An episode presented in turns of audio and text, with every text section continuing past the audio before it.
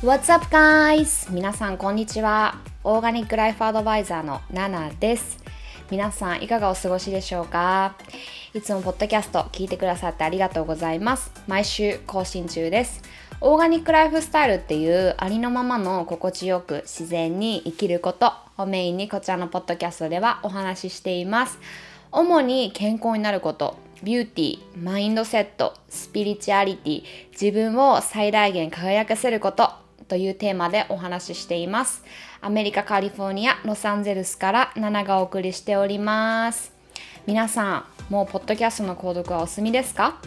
購読すると毎週自動的に新しいエピソードがダウンロードされます。ドライブ中や電車の中、家事をしているとき、料理をしているとき、リラックスしながら聞いてくださいね。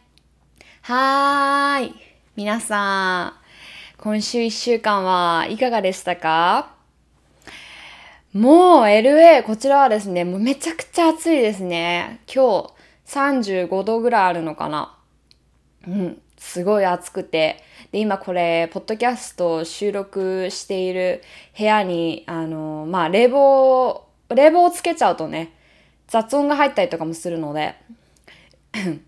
クーラーを消して今これを収録してるんですが、もうめちゃくちゃ暑いですね。今このイントロを話した時点で汗が吹き出てるっていうね。はい。皆さん熱中症にはお気をつけください。私も水分補給をしっかりしながら過ごしていこうと思っています。はい。実はこのエピソード、55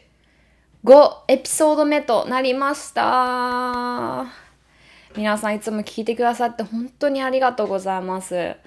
ね。なんかこうインスタグラムだったりとかでお話しする方の中でもやっぱりポッドキャスト聞いてますとか、こう出勤中に聞いてますとか、料理中に聞いてますっていうお声をね、いただくことも多くなってきまして、たくさんの女性にこれをね届けられていることに本当に感謝をしています。皆さんいつも聞いてくださって本当にありがとうございます。はい。なんかこのポッドキャスト、突然、1年前ぐらいかな、突然こう始めたんですけども、もう本当になんかポッドキャストって何って感じで、これ自分自身もポッドキャストっていうのを聞いたことがなかったのに、なんかこうね、ソーシャルメディアでのこう、発信を始めて、こうビジネスっていうのにこう変えようとした時に、やっぱりこうより多くのコンテンツっていうかね、届けたいなって考えた時に、ポッドキャストって日本でどういう位置づけなのかちょっと私はわからないんですがっていうか、多分やっぱり YouTube とか Instagram とか、やっぱりそっちの方がこうメインだったりね、あと Twitter だったりとかかな。そんなイメージだと思うんですけども、結構アメリカではポッドキャストってめちゃくちゃ大きくて、でポッドキャストってホストですね。私この、オーガニックライフスタイルだよね、チャンネル名の、ホストは私なんですが、そこにこうパートナーがいたりとか、あとはこうゲストをお呼びして、でなんかこういろんなトピックについてお話しするって、なんかこう保存ができるラジオみたいな感じだとは思うんですけども、なんか私もね、この一人でやるスタイルになったのは別にそれをこう意識していたわけではなくて、やっぱり私がこのポッドキャストを始めた時、パンデミックの最中、真っ只中ですね。本当にそれこそなんかこう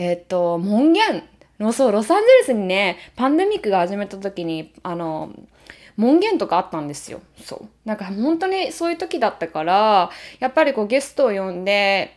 一緒にこうポッドキャストを収録するっていうのがやっぱりこういろいろ難しかった中で始めて、この本当に一人でやるスタイルで1年目が経ってですね、これが55エピソード、毎週更新し続けて55エピソードまでたどり着いたんですが、はい、なんか最初は本当に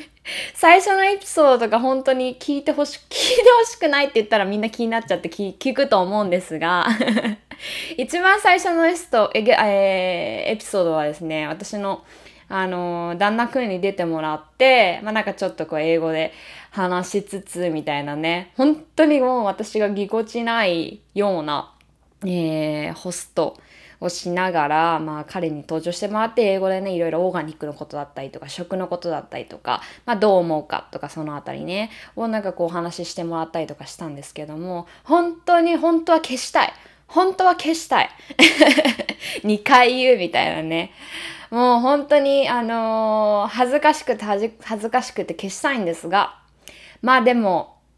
もう私もこうやって生きている中で、こう発信をしている中でやっぱり成長をしているのでやっぱりそういう成長を皆さんにも見てもらって、ナナさんで変われたから私も変われるんだってね思ってくれればいいなと思っているからこそ全て保存しているんですが、本音は本当に消したいです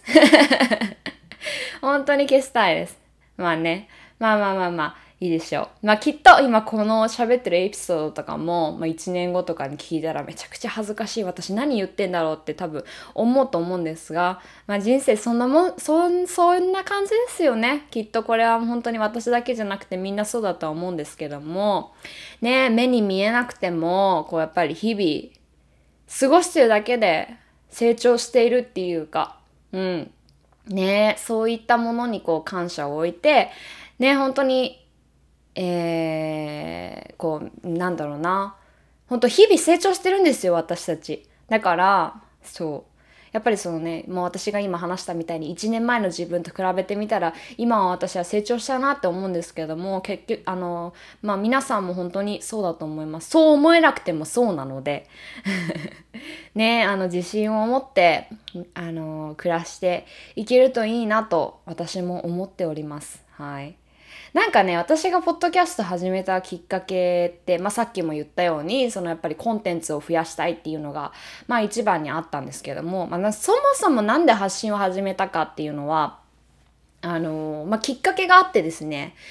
私のこと知ってる方とか、私の過去を話したエピソードを聞いたことある方とかはもうご存知だと思うんですけども、もう昔の私はもうちょっと自信がなさすぎて本当にもうひどかったんですよ。ひどかったって言ったらあれだな、昔の私に失礼だからあれですけどもすごく変わったんですね私は。本当に 3,4 年前の自分を本当に見てみたら、本当に本当に自分に自信がない、自分のことが好きじゃない、自分のことを世界一不幸だと思っている、本当に依存にまみれた生活をしているとか、感謝できないとか、本当にそういうもう負のオーラがめちゃくちゃ出てたんですけども、今は本当に自分で自信を持って言えるぐらい本当にハッピーなオーラで、毎日感謝をしながら楽しみながら幸せを感じながら過ご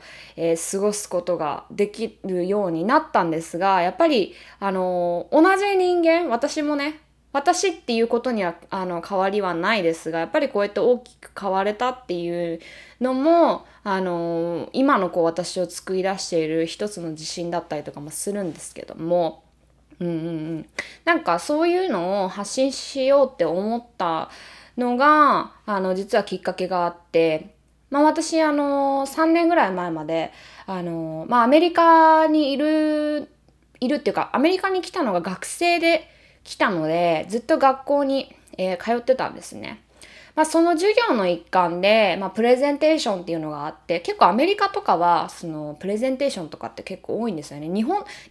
だとそんなにないかなとは思うんですけども、やっぱり人前に立って自分の意見だったりとか、自分が作り上げたものだったりとか、そういうのを人に発表したりとか、人に伝えていくみたいなね、そういうプレゼンテーションですね、そういうのがあるんですけども、本当にその授業のプレゼンテーションは、自分が買われたきっかけみたいなのを、プレゼンするみたいなものだったんですね。で、本当にそれまで自分が買われたきっかけとか考えるきっかけがすらもなかったんですけども、その時にやっぱり自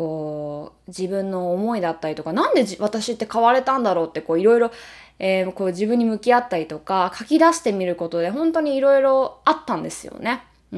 で本当にそれこそ自分の経験だったりとか過去のことっていうのを赤裸々に本当に書き出して、お酒に、お酒に依存していたとか、タバコがやめれなかったとか、本当に人に依存していたとか、なんか本当に彼氏に依存していたとか、お金がなかったとか、本当にそういったことを赤裸々に話したんですよ。あと本当に自分のその外見とか内面に自信がなくて、それがこう、摂食障害とかパニック障害につながって、もう落ち込むところまで落ち込んでたみたいな話をして、そこからどうやって変われるようになったのかって、それをこう一言ではもちろん言えないんですけども、そういうのを本当に10分間ぐらい、スピーチをしたんですね。でも私も本当に人前で話すことっていうのがあまり得意ではなかったので、ほとんどこうカンペを見て話すような感じではあったんですけども、でそのプレゼンテーションを終えた後に、もうめちゃくちゃ褒められたんですよね。クラスメートとか、あとはその時の先生だったメーガンっていう、先生がいたんですけども、本当にナナこう頑張ったねって、ナナそういうなんかこう素晴らしいシェアをしてくれてありがとう、なんか本当にこれは誰かのためになると思うわってこう言葉をかけてもらってですね、なんかすごく嬉しかったんですよね。なんか本当に自分たったっていうか、ただの私の人生だから、私の経験で、私自身はその自分が取った行動とか変われたことで、人生のこう軌道修正っていうのができて、前よりはこうベターなライフを送れてるなっていうのは思ってたんですけども、それがまさか人のためになるとは思っていなくて、でもそこでクラスメートにシェアをして、で、メーガンからもらった、その言葉、その経験、きっと誰かのためになるよって言われた瞬間に、うわ、これだって思って、そう。で、なんかそこからずっとこう人に伝えたいなとか、こういったことを自分の経験だったりとかをもとに、なんか仕事ができたらなとかいろいろ思ってたんですけども、やっぱりその時はあまりお金に余裕がなかったりとか、仕事しながら学生のステータスだったので、学校に行かなきゃいけないとかで、やっぱり本当に時間がなかったりとかして、そういう自分の経験をシェアして、で、それで人をサポートして、で、それでこう生活を支えていこうっていう考えにやっぱりつながらなくて、なかなかこうアクションが起こせなかったんですけども、でもどこかでこう人のためになりたいなって私で変われたから、世の女性は本当に、それを聞いて変われる方ってきっとどこかにいるんだろうなって、そういう方のためになりたいなってずっと思って過ごしてたんですけども、で、そこからですね、なんとなくこう過ごしてて、で、その後、コロナが始まってパンデミックがヒットしてですね、で、私はそれと同時に仕事を失って、その時はもう学校はすでに辞めていたんですけども、で、もう食らったんですよね。なんかこう、なんていうのかな、人生がいい方向を向いてたのに、このコロナのせいで、私の人生またゼロから戻ってしまったみたいなね、風に、めちゃくちゃ最初は正直凹んでたんですけども、正直凹んでも本当に、どうしようもないっていうか、どうしようかなとか言って思いながらこう過ごしてたんですけども、そこでこう私の旦那くんに、ナナは本当は何がしたいんだっていう言葉を強く伝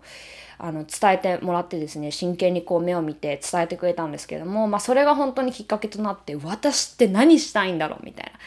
そうで、そこでこう学校のプレゼンテーションで自分の経験だったりとか、辛かった日々のことをシェアして、でも私はそれでも変われたっていう、シェアをしたことで、メーガンから、私の当初の先生ですね、メーガンからかけてもらった言葉とか思い出して、あの時の経験をもう一度したいと思って、そこからこうインスタグラムを通していろいろ私の知っていることですね、その時やっぱり健康のことだったり、食のこととか、を勉強することがすごく多かったので、そういったのをもとにアウトプットしようっていうのと、あとはやっぱり自分の経験をもとに、誰かのために、自分の経験が誰かのためになったらいいなって、それをですね思いながら始めた発信の延長線上でこのポッドキャストも始めたんですけども、はい、なんかやっぱりそういったことがきっかけで、私は今こうやって今マイクに向かってお話をしているんですけども、本当になんかこうあの時こうなんだろうな、あの時こう自分がよしやってやるぞって思えてなかったら、今このポッドキャストを通して皆さんにこの私の思いだったりとかを伝えるきっかけもなかったって考えたら、本当に日々の自分たちがこう下すちっちゃななんかこう決断だったりとか勇気を持つことだったりとかって本当に大切だなと思うんですけども、だから本当に今日はねいきなり話変わるみたいな、今日は本当に何を伝えたかったかっていうと、なんか人は変われるのかっていうところを今日は話したいなと思って、そもそも人は変われるのかっていうところですねを話したいなと思って、いきなり話変わるのかよっていう感じですけど、本当にそこが伝えたかったんです。なんかたくさんの人は本当に人は変われないとか、結局人の性格はずっとそのままだとか、なんか大人になったらもう本当に頭カチコチになるから、なんていうんだろうな、こう思考だったりとか癖だったりとかって変わんないっていう人がとっても多くないですか？私はやっぱりそういう声をたくさん聞いてき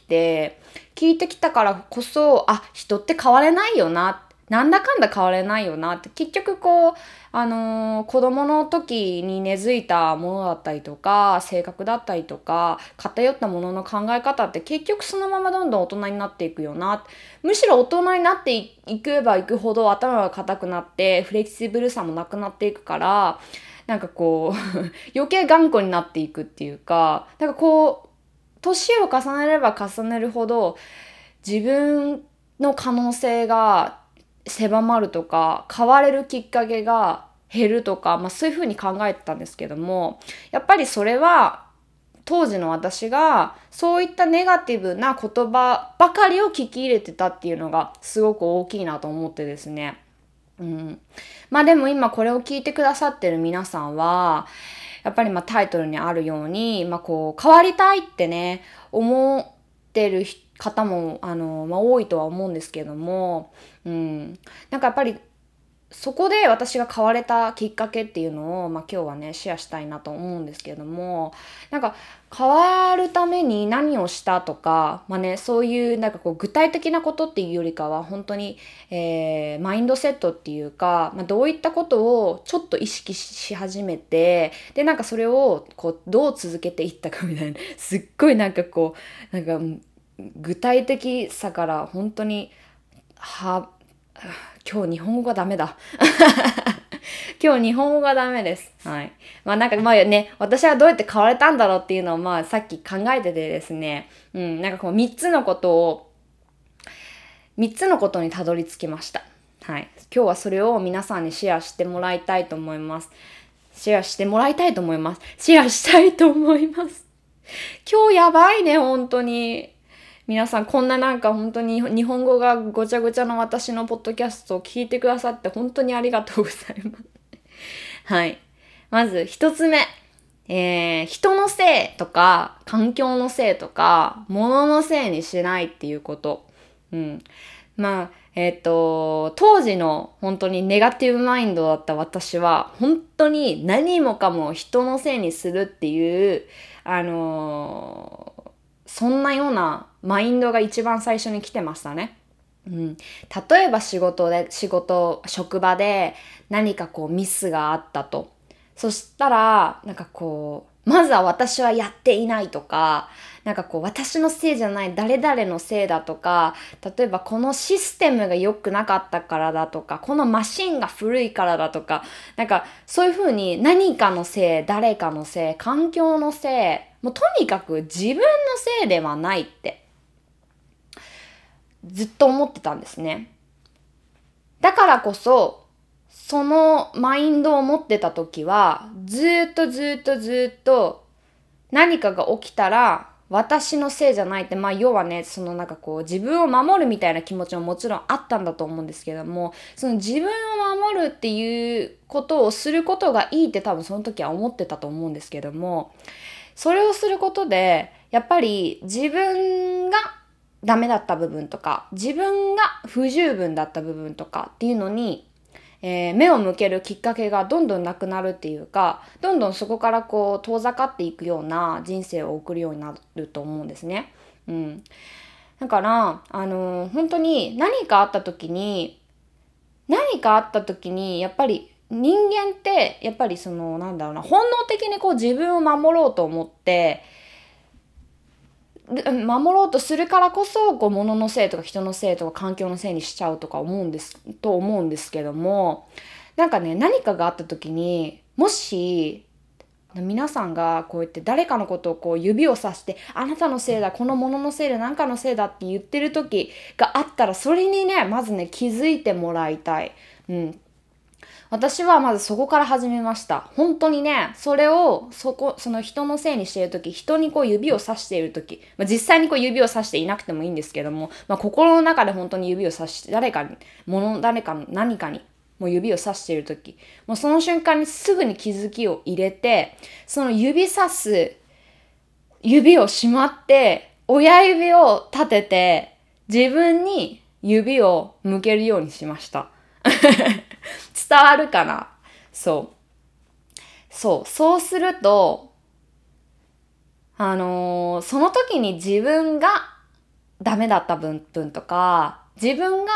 こうしてたらよかったなっていうことが必ずあるんですよね。っていうので、そこから学ぶと、自分のせいじゃないってまず思わない。もしかしたら自分のせいだったかもしれない。誰かがしたミステイクだったとしても、それに気づけなかった自分とか、なんかこう、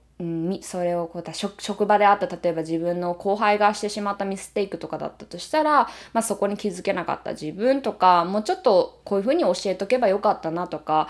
完全にその 100% 後輩が悪いと思うようなことだとしても、そこから自分が学べることだったりとか、自分はこうしたらよかったな、次に生かそうって思えることがあったりとか、たくさんそこから学べることはあると思うんですね。なので本当に何かネガティブなこととか、ミステイクとかがあった時に、そこから自分を守ろうっていう気持ちを、とりあえずその守ろうとしている気持ちに気づいて、そこから自分を守ろうじゃなくて、そこから学ぼうっていう気持ちに変えること。もうこれの本当に繰り返しだなっていうか、もちろんね、すぐにこの気持ちを持てるかって言ったら持てないと思います。やっぱりこう長年こういった人のせいにしてしまう、環境のせいにしてしまう、物のせいにしてしまうっていう気持ちが強ければ強いほど、やっぱりそういう思考を持っているっていうことに自分自身も心地よいと思っちゃってるんですよね。で、その心地よいっていうのが実は心地よいわけではなくて、逃げてるだけなんだっていう、まず認識をつけてあげるためには、やっぱりそこには時間がかかるので、なので、私がしたのは、ノートとかに書いたりとか、いつもこう目に見える位置に、人のせいにしないと。なんかこう指をさすならば自分に指を向けると。なんかそういう風に、自分に毎日リマインドをかけて、そうすると、何ヶ月か経った時に、こう人のせいにしていない自分がいる。人のせいにしないことで学べることがたくさんあったと。で、そういったやっぱり気づきが持てるようになって、で、そうすると徐々に人は変わっていけると思ってるんですね。なので、やっぱりこういう人多いと思うんですよね。今はやっぱり人のせいにしてしまうっていうかね、人のせいにした方が一見楽には思えるんですけども、それがやっぱり長い目で見たら自分自身を苦しめるようなことだったりとかもするので、なんかやっぱり人のせいにしない、物のせいにしない、なんかそこで自分は何ができるだろうって考えてあげる気持ちをね、持ってあげることが、なんか徐々に変われる、自分自身が変わっていい方向に変わっていけるのかなと思ってます。はい。で、まずそれが一つ目ですね。で、二つ目は、ネガティブな声っていうのは本当に聞き入れない。シャットダウンする。っていうのを私はしました。はい。もう私の場合は本当に極端っていうか、自分自身もやっぱりネガティブだったし、やっぱりネガティブだからこそ周りにいる人もすごくその時はネガティブだったなと思うんですね。もちろんそういった方々になんていうんだろうな、が大切ですし、今でも連絡取ったりとかはするんですけども、でもやっぱり本当に日々どんな人からどんな言葉を聞くかとか、どんな環境にいるかとか、なんかやっぱり目に見えないエナジーってやっぱりすごく強いって私は思っていて、だからそうだな、なんかやっぱり今私の周りにいる人って本当にすごく自分を強く持っていて、やっぱり口から出る言葉は明るい言葉だし、なんかなんて言うんだろうな、下を向いて生きてないで上を向いて生きているような人がいっぱいいるなって思うんですけども、それはね、やっぱり私自身が下を向いてることじゃなくて上を向いて生きようって思ったことで、やっぱり徐々にそういう人たちを引き寄せていったなっていうのはすごく感じるんですけども、なんかやっぱり自分自身が変わろうとか、自分自身は強い意志を持って生きようって思ったとしてもですよ、やっぱり周りの人がどういった考えを持ってとか、どういったことを考えながら過ごしているかってめちゃくちゃ重要だと思ってて、やっぱりそれは本当にちょっとでもなんていうんだろうな、その時に影響されるっていうかね、やっぱり人間って感情っていうものがあるからこそ、どういった言葉が耳に入ってくるかとか、どういった人と会話をするかとか、どういった考え方の人とコミュニケーションを取るかとか、やっぱそういうので人って日々影響を受けているものだとは思っているので、だからそうだな。だから例えばテレビを見るにしても YouTube を見るにしても、やっぱりポジティブな言葉とか、そういった言葉を聞き入れるようにして、で一緒にいる人っていうのもやっぱり自分でそうだな、この人からはインスピレーション得れるなとか、この人からは尊敬のこの人のことは尊敬できるなとか、なんかもちろんなんていうんだろうな、これ言ったらなんか人を選ぶみたい、人を切り落とすみたいで、なんかちょっと悲しく聞こえてしまうかもしれないんですけども、でも本当に皆さんはもう一度きりの人生だから、どんな人と一緒にいるかってすごく大切だし、そこを選ぶ権利があるっていうのを皆さんに分かってもらいたいなっていうか、それを伝えたいなと思って、ネ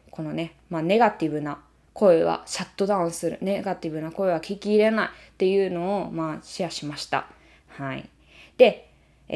最後はですね、もうやっぱり全ては本当に自分の選択肢っていうか、ものの見方っていうか、もう本当にそれで全てが変わると言っても過言でもないということですね。なんか私、自信がなかった時の私は本当に、例えば仕事でミスがあったとか、仕事でめちゃくちゃ怒られたとかしたら、やっぱりへこみますよね。人間だからやっぱりへこむと思うんですよ。でも例えばそれが職場で起こって、悲しいと思って、で、その気持ちを家まで持って帰って、で、例えば家に着いてソファに座って、そこでずっと考え込んでるとするじゃないですか。そういう時間ももちろん大切だし、なんかミスがあったら、そこから学べることたくさんあると思うから、なんだろうな、自分のせいじゃないっていうよりかは、もちろんそこに向き合ってあげることの方がいいとは思うんですけども、そういうへこんだ気持ちを職場から家に持ち帰ってるのって自分の選択肢ですよね。うん、なんか本当にこれは一例として挙げたんですけども、だから本当に自分がものをどう見るかで、本当にその一つの物事って良くも悪くも本当にそれを左右するし、もう言ってしまえば一つの物事なんて本当に1億個以上のその捉え方があるっていうか、で、そのどういった捉え方をするかってやっぱり皆さん次第ですよね。私自身の選択肢だと思ってます。だからやっぱりどんな辛いこととかどんな嫌なこととかがあっても、やっぱりそれをネガティブなことだと認識して、でそこでこうへこんでいってしまうか、それともそれをよし、じゃあ変わるきっかけにしようって、頑張ろうっていう気持ちに変えるのか、本当にそういったものは自分の本当にものの見方っていうか捉え方一つでこんなにも変わるんだよっていう物事で、この世の中は本当に溢れていると思うんですね。うん、だからなんか本当に、さっきねインスタグラムに書いたんですけども、なんかこう正しい選択肢をしようとか、正しい道に進もうとか、正しいことを言おうとか、正しい考え方を持とうって、みんな正しいって、なんかみんななんていうんだろうな、完璧でいることとか、パーフェクトでいることとか、やっぱりそういうことに気持ちを向けがちっていうのも、やっぱり本当に、人間界はすごくジャッジメンタルな世の中だなとは思います。うん、でもね、やっぱり自分の人生って誰のためにあるかって、もちろんね、皆さんがママだとしたらやっぱりお子さんを大切に思う気持ちとかもあると思うので、やっぱりそういった子供のためにとか思う気持ちももちろんあると思います。でも本当にそれこそ家族だとしても、どんなに近い親友だとしても、恋人だとしても、自分ではないっていうことをやっぱり私たちは知るべきだなっていうか、自分っていう人生は本当に自分のためにあって、もちろん大切な人と過ごすこととか、大切な人を大切にすることっていうのはもちろん大切なんですけども、そこにたどり着くまでもやっぱり自分自身が幸せとか満たされていなかったりとか、自分自身が自分自身を大切にできていないと、目の前の人も大切にできなかったりとかね、そういうふうにどっかでこう全てはつながっているっていうか、っていうのを考えた時に、本当になんだろうな、自分の人生をどういった風に捉えるかとか、どういった風に暮らしていきたいか、過ごしていきたいか、生きていきたいかっていう風にね、こう向き合ってあげて、でそれにこう伴った選択肢を日々してあげるっていうこと、それが本当に正しい選択とか、正しい道とか、正しい考えとか、本当にそういったものはどうでもよくて、皆さんが本当にどう思うかとか、皆さんにとって何がベストだろうとか、本当にそういうふうに思いながら、日々ちっちゃい選択肢をね、重ねて過ごしていって、で何より楽しんであげるっていうことに本当に気持ちを向けていって、そういった自分を思う気持ちだったりっていうのが、徐々に変わりたいって思っている自分を大きく変えるきっかけになると思います。はい。ということで、私がこの3つがですね、私が、大きく変われた理由っていうか、変われた理由だなって今こう思い返してみたら思ったので、今回のポッドキャストでシェアさせていただきました。今日はなんかめちゃくちゃ、いつもなんですけどね、カミカミでしたが、最後まで聞いてくださってありがとうございました。はい。最初に伝えたように、すっごいもう汗だくです。私めっちゃ汗かいてます。皆さん水分補給を忘れずに、暑い夏ですが楽しんで過ごしていきましょうね。はい、それでは、今日も最後まで聞いてくださってありがとうございました。今週も皆さんにとって素敵なウィークになりますように、私もロサンゼルスから願っております。それではみんなまたね。バイバーイ。